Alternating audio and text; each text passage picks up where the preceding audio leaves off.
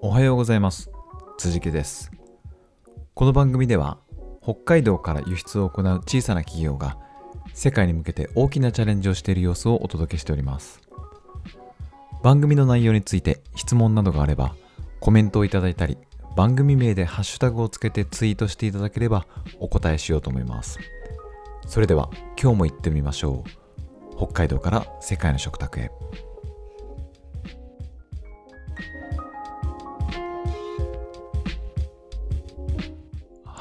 えー今日はですね、えーおつなかさんって誰ですか？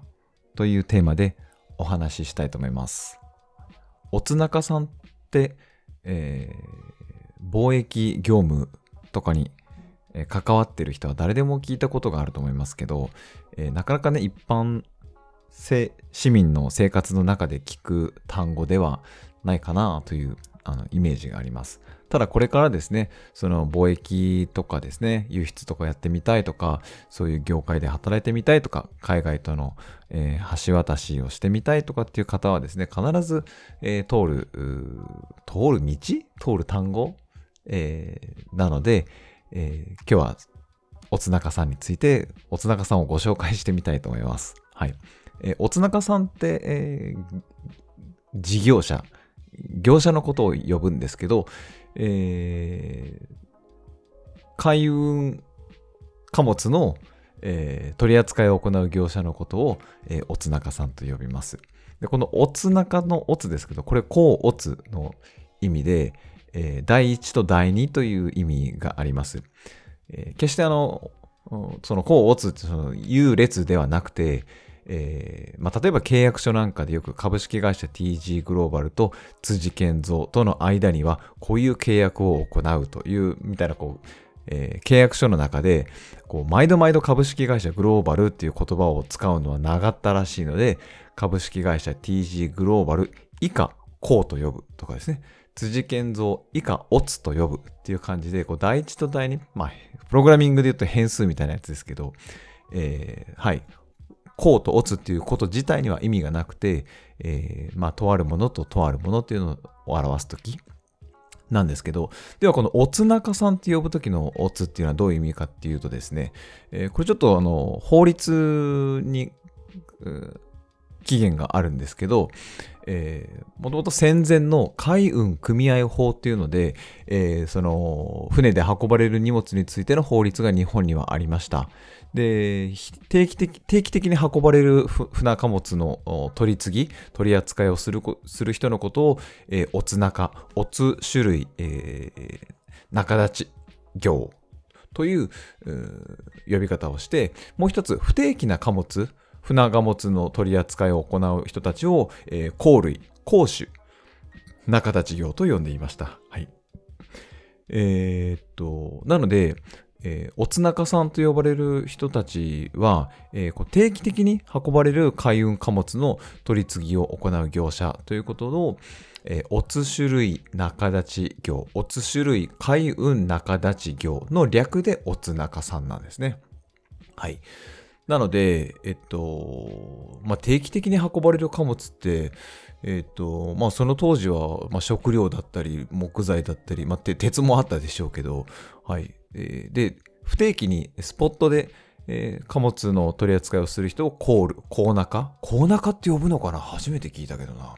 で、今、その、コーナカとかって言葉を聞かないのは、えー法律が改正されて、えーその2つ、不定期かどうか、定期的かどうかっていうのは、もうそういう呼び方をしなくなったですね。その種類分けがなくなった。はい。なので、船便、えー海運の、えー荷物を扱う人のことを総称しておつなかと呼ぶ文化が残ってる感じですね。えーまあ、輸送手続きとか、その積み荷とか倉庫内の管理を行う人人のことっていうことをおつなかさんと呼んだりもします。はい。で、おつなかさんというのはその海運貨物の荷下ろしとか、その倉庫の作業、倉庫の管理とかっていうのをやるのがメインなんですけど、最近はですね、そのおつなかと言いながら、えー通関業、えーとかですね、えー国際貨物の輸送とかもあの請け負う会社が増えてきました。なので、えー厳密に言うと、おおつなかだけではなく、そういう通関業とかもやったりするので、フォワーダーという呼び方が一般的になりました。で、このフォワーダーっていうのは、えー、まあ、どっちもやるわけですけど、法律的には通関業、通関業法という法律の中で動きます。さっき言ったそのおつなかさんっていうのは海運港湾運送事業法という法律の中で動いている会社なんですけど、はい、えー、フォワーダーとなると通関業もやります。えー、通関業っていうのはあのいわゆる通関士という国家資格ありますけど、あのこれ非常に難しいあの国家資格で、えー、毎年20%未満合格合格率がなので、あのはいよく空港とかで働いてる、あと港とかで働いてる方で、通関士と呼ばれる方はですね、その国家資格を持って、えー、通関業法で定められた資格を持ってる方でございます。はい。えー、っと、そうですね。それと、なので、ちょっと話脱線してしまいましたけど、えー、海運の貨物の荷下ろしをする、プラス、えー、通関業もやるので、フォワーダーと呼んでますけど、えー、最近だとその航空貨物、えー、船便だけではなくて航空貨物も取り扱う業者のことをフォワーダーと呼んだりもあのしますね。はい。まあ、なので、えっと、で、まあ、この件について、あの、実際にフォワーダーさんの通関士の方にちょっとアンケートとかヒアリングしてみたんですけど、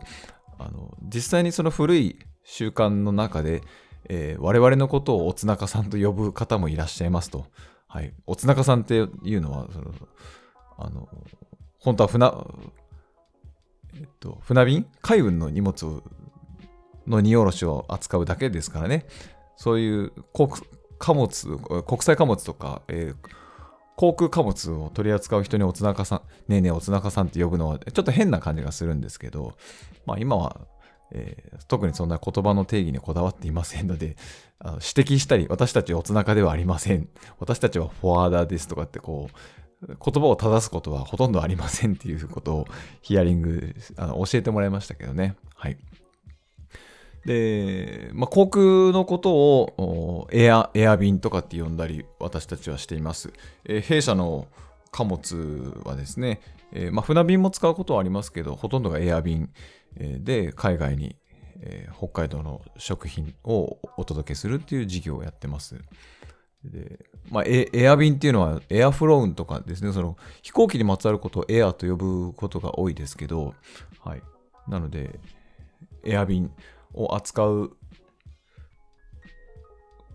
人、まあ、そのお願いするのは、えー、通関業とかですね、えー、空港での荷積みとかってお願いするのは、えー、フォワーダーさんっていうのが、えー、新千歳空港にあのいらっしゃいます。弊社では直接その通関業とかですね、